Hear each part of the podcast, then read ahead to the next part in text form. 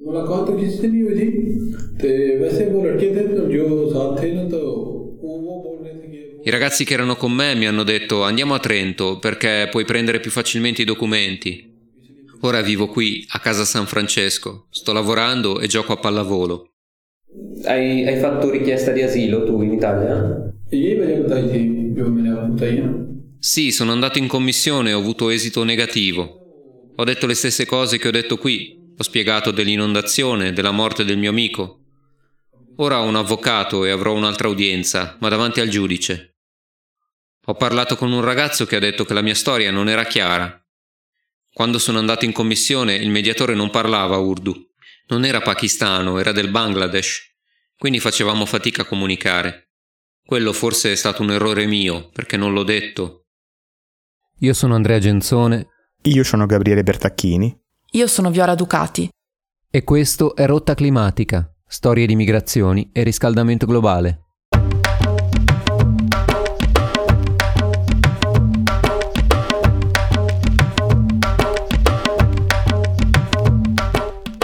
Il momento in cui un migrante arriva può essere davvero critico. A volte vengono a mancare le condizioni di base, come un tetto sulla testa durante la notte. Questo può succedere anche in un territorio fortunato come la provincia di Trento. Così ci ha spiegato Giuseppe Marino.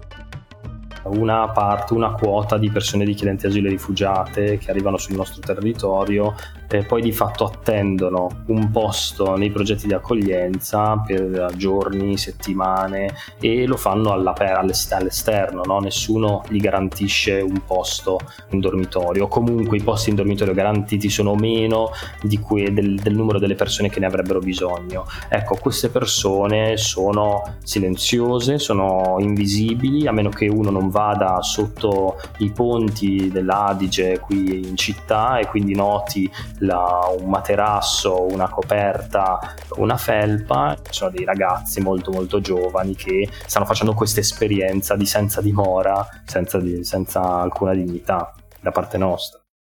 Ma cosa significa rifugiato? Cosa significa richiedente asilo?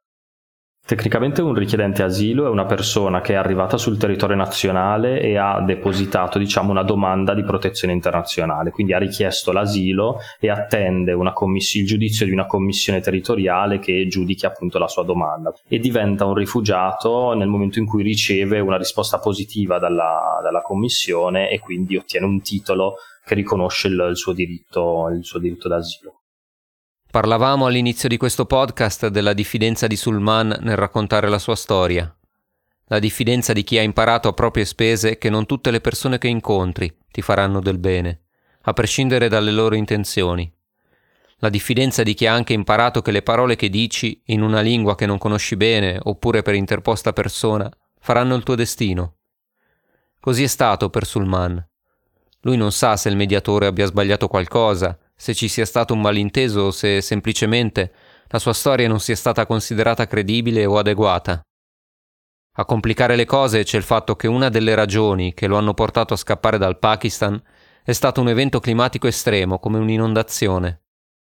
Come ci ha spiegato Francesca Santolini, non esiste ad oggi un inquadramento giuridico delle migrazioni climatiche.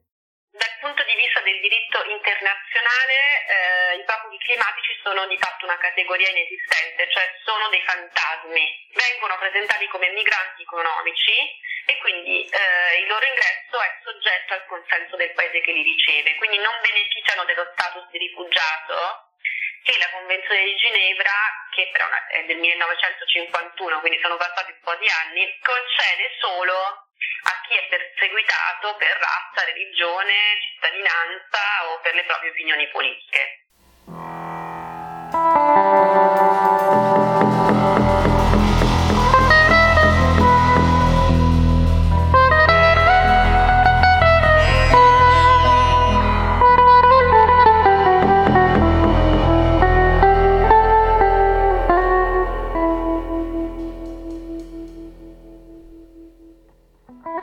Non è facile sapere e andare avanti, constatare con i propri occhi che gli interessi economici fino ad ora hanno avuto la meglio, tanto che si è lottato per mantenere integro un modello che fa acqua da più parti.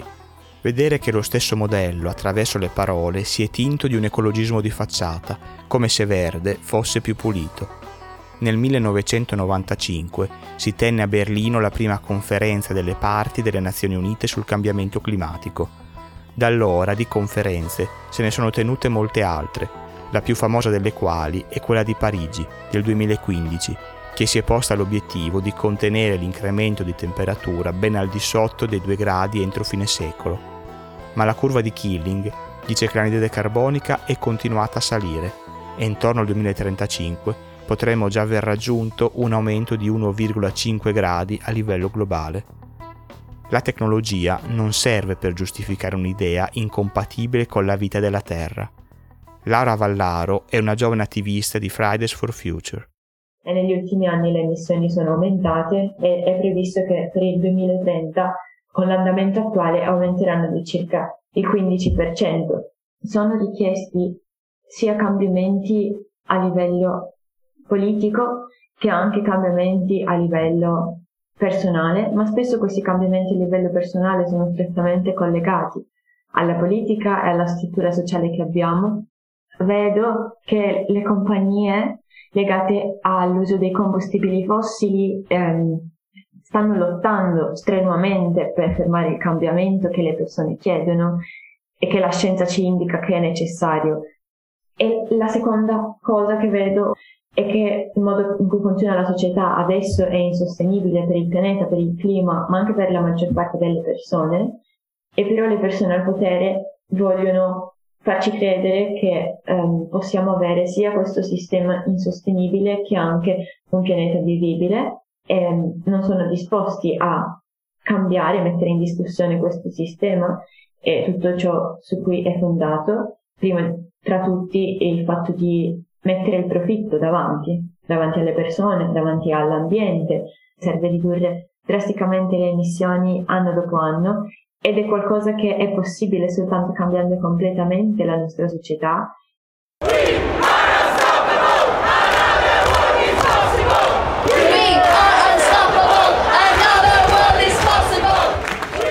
Rispetto a vent'anni fa c'è una maggiore padronanza dell'argomento. Chi va in piazza lo fa con la forza dei dati. Giulia Graldi è un'attivista di Extinction Rebellion.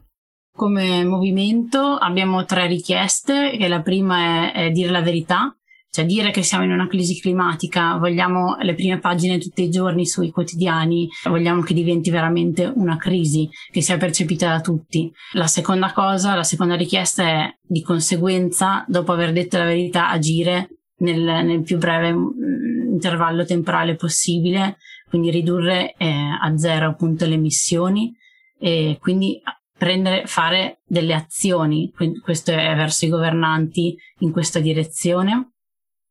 E, e la terza richiesta, proponiamo di eh, avere delle assemblee cittadine da affiancare alle amministrazioni locali in modo che eh, diciamo in queste assemblee possano essere discussi i temi che ci stanno tanto a cuore, che sono quelli ambientali. Quindi l'invito anche alle persone che ci ascoltano è, siccome vogliamo continuare a vivere su questa terra, prendiamo azione, la, diciamo insieme si riesce a fare tante cose e si è anche ascoltate e ascoltati. Ah, sicuramente è, è vero che queste grandi multinazionali stanno facendo quello che adesso si chiama greenwashing, ovvero stanno fingendo di essere sostenibili, stanno appiccicando l'etichetta green e sostenibile ovunque e se le persone non sono informate rischiano anche un po' di crederci, no? Io credo che dobbiamo un po' entrare anche come attivisti appunto eh, passatemi il termine, nella logica di mercato, ovvero fare in modo che la richiesta sia abbastanza per fare cambiare anche, ehm, per far cambiare anche l'offerta. Come abbiamo detto tante volte, il potere dello stare insieme fra attivisti e attivisti è fondamentale per tenere alto il morale.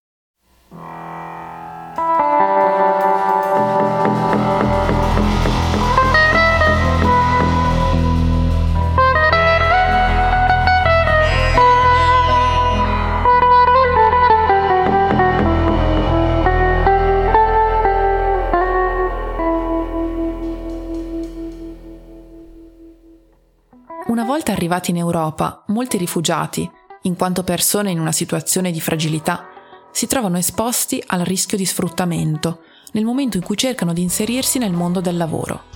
Immaginiamo una persona, come potrebbe essere Sulman, che aveva della terra nel proprio paese, terra resa incoltivabile per fenomeni legati anche al cambiamento climatico, causato principalmente dai paesi sviluppati. Secondo il World Inequality Report, infatti, il 10% della popolazione più ricca è responsabile di quasi il 50% delle emissioni climalteranti.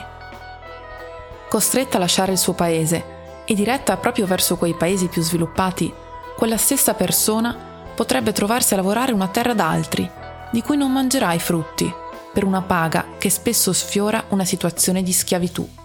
Quale sia nella realtà l'esito dei percorsi di integrazione dei migranti lo abbiamo chiesto a Giuseppe Marino.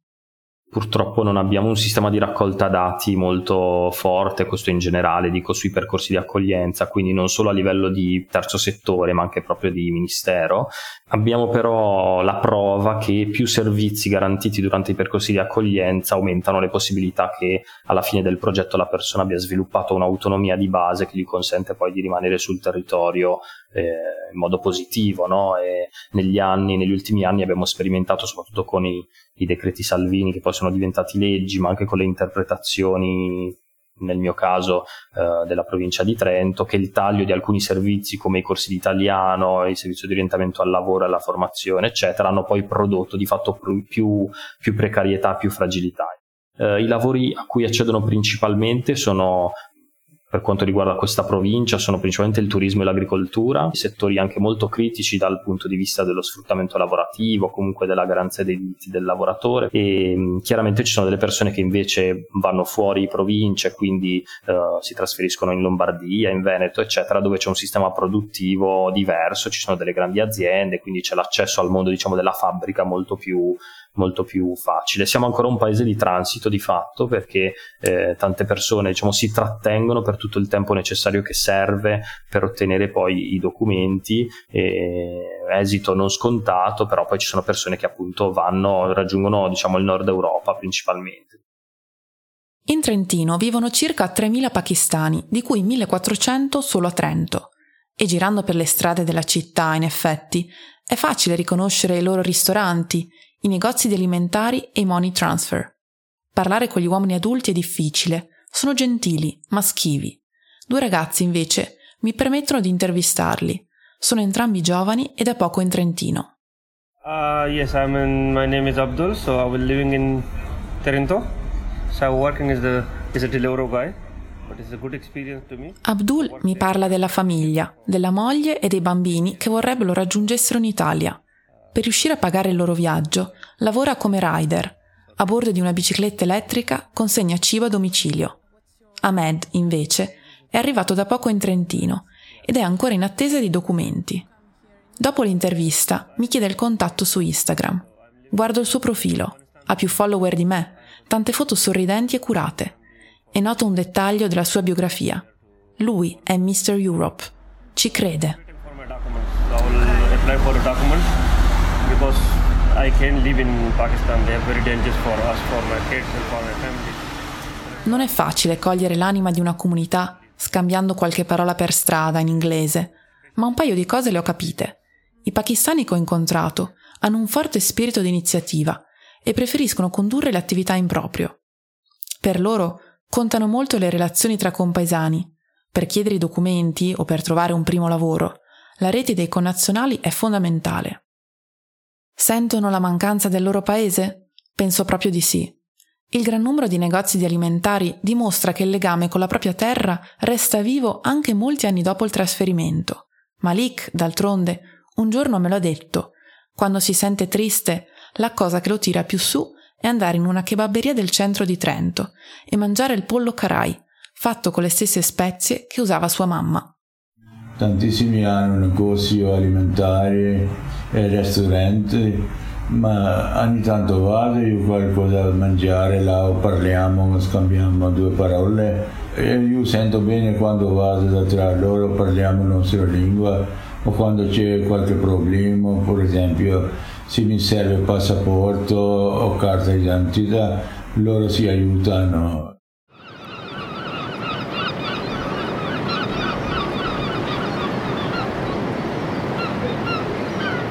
Mentre cammino lungo una spiaggia con i colori del tramonto o mentre ascolto il cantare dei grilli in un prato, provo un senso di pace che attraversa tutto il corpo. È come se quei momenti mettessero le cose nel giusto ordine. È sorprendente pensare a tutto quello che esiste ed è sorprendente pensare che noi ne facciamo parte.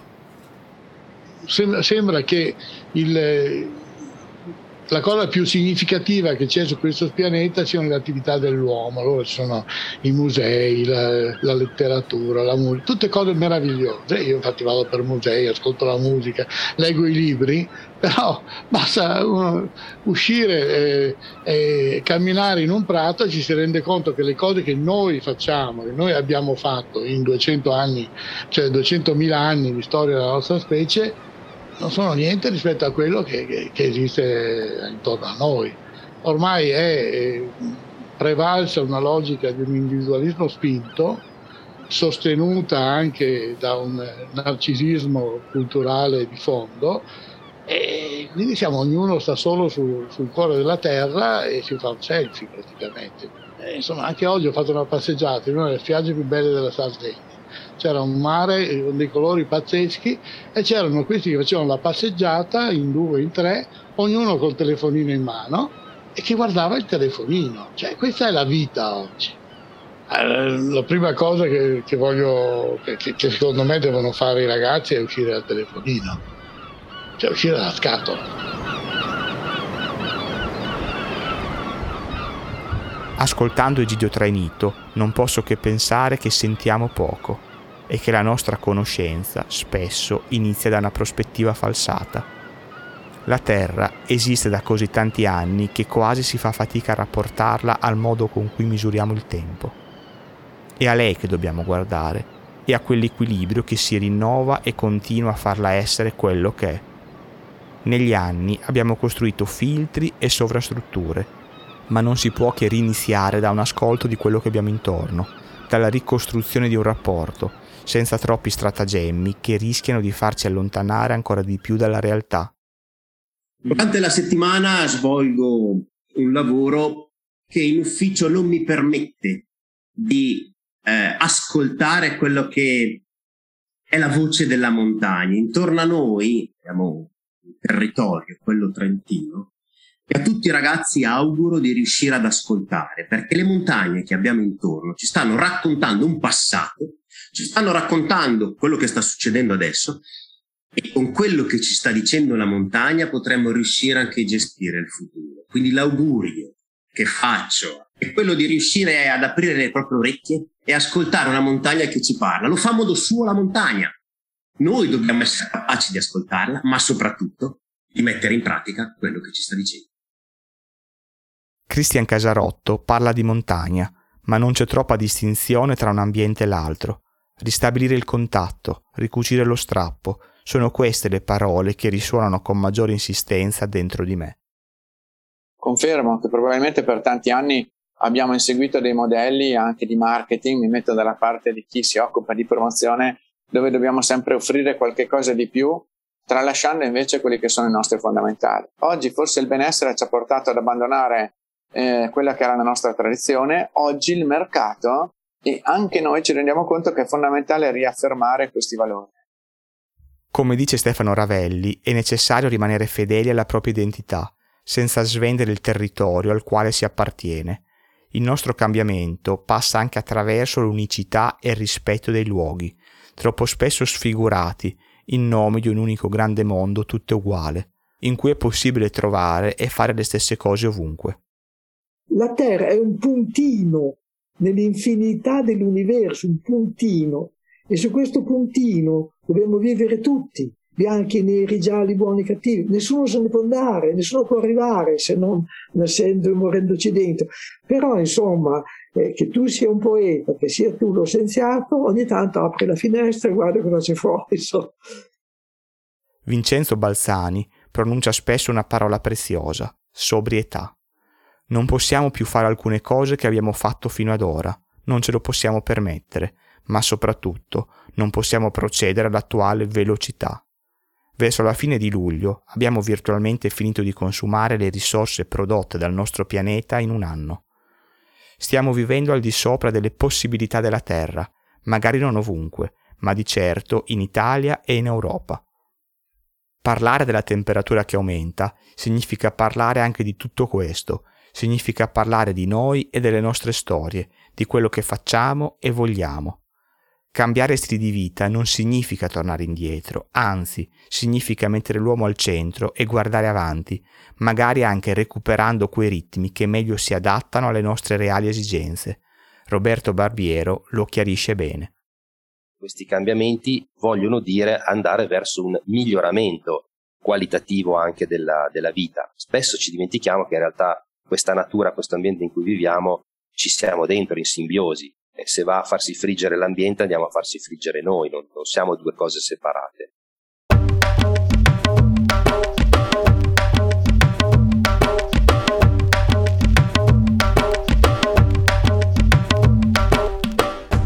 Sulman ci ha fatto un regalo raccontandoci la sua storia.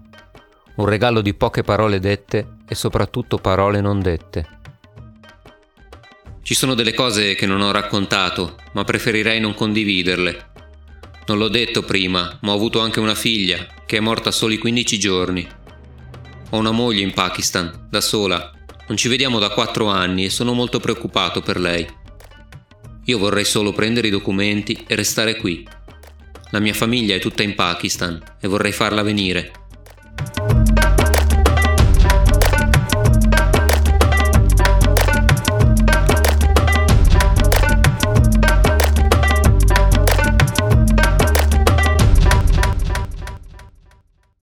Rotta Climatica è un podcast diffuso da Avvenire, prodotto da Samba Radio con il contributo di Fondazione Caritro, Ecomuseo Valsugana, APT Valsugana Lagorai e la collaborazione di Centrastalli di Trento.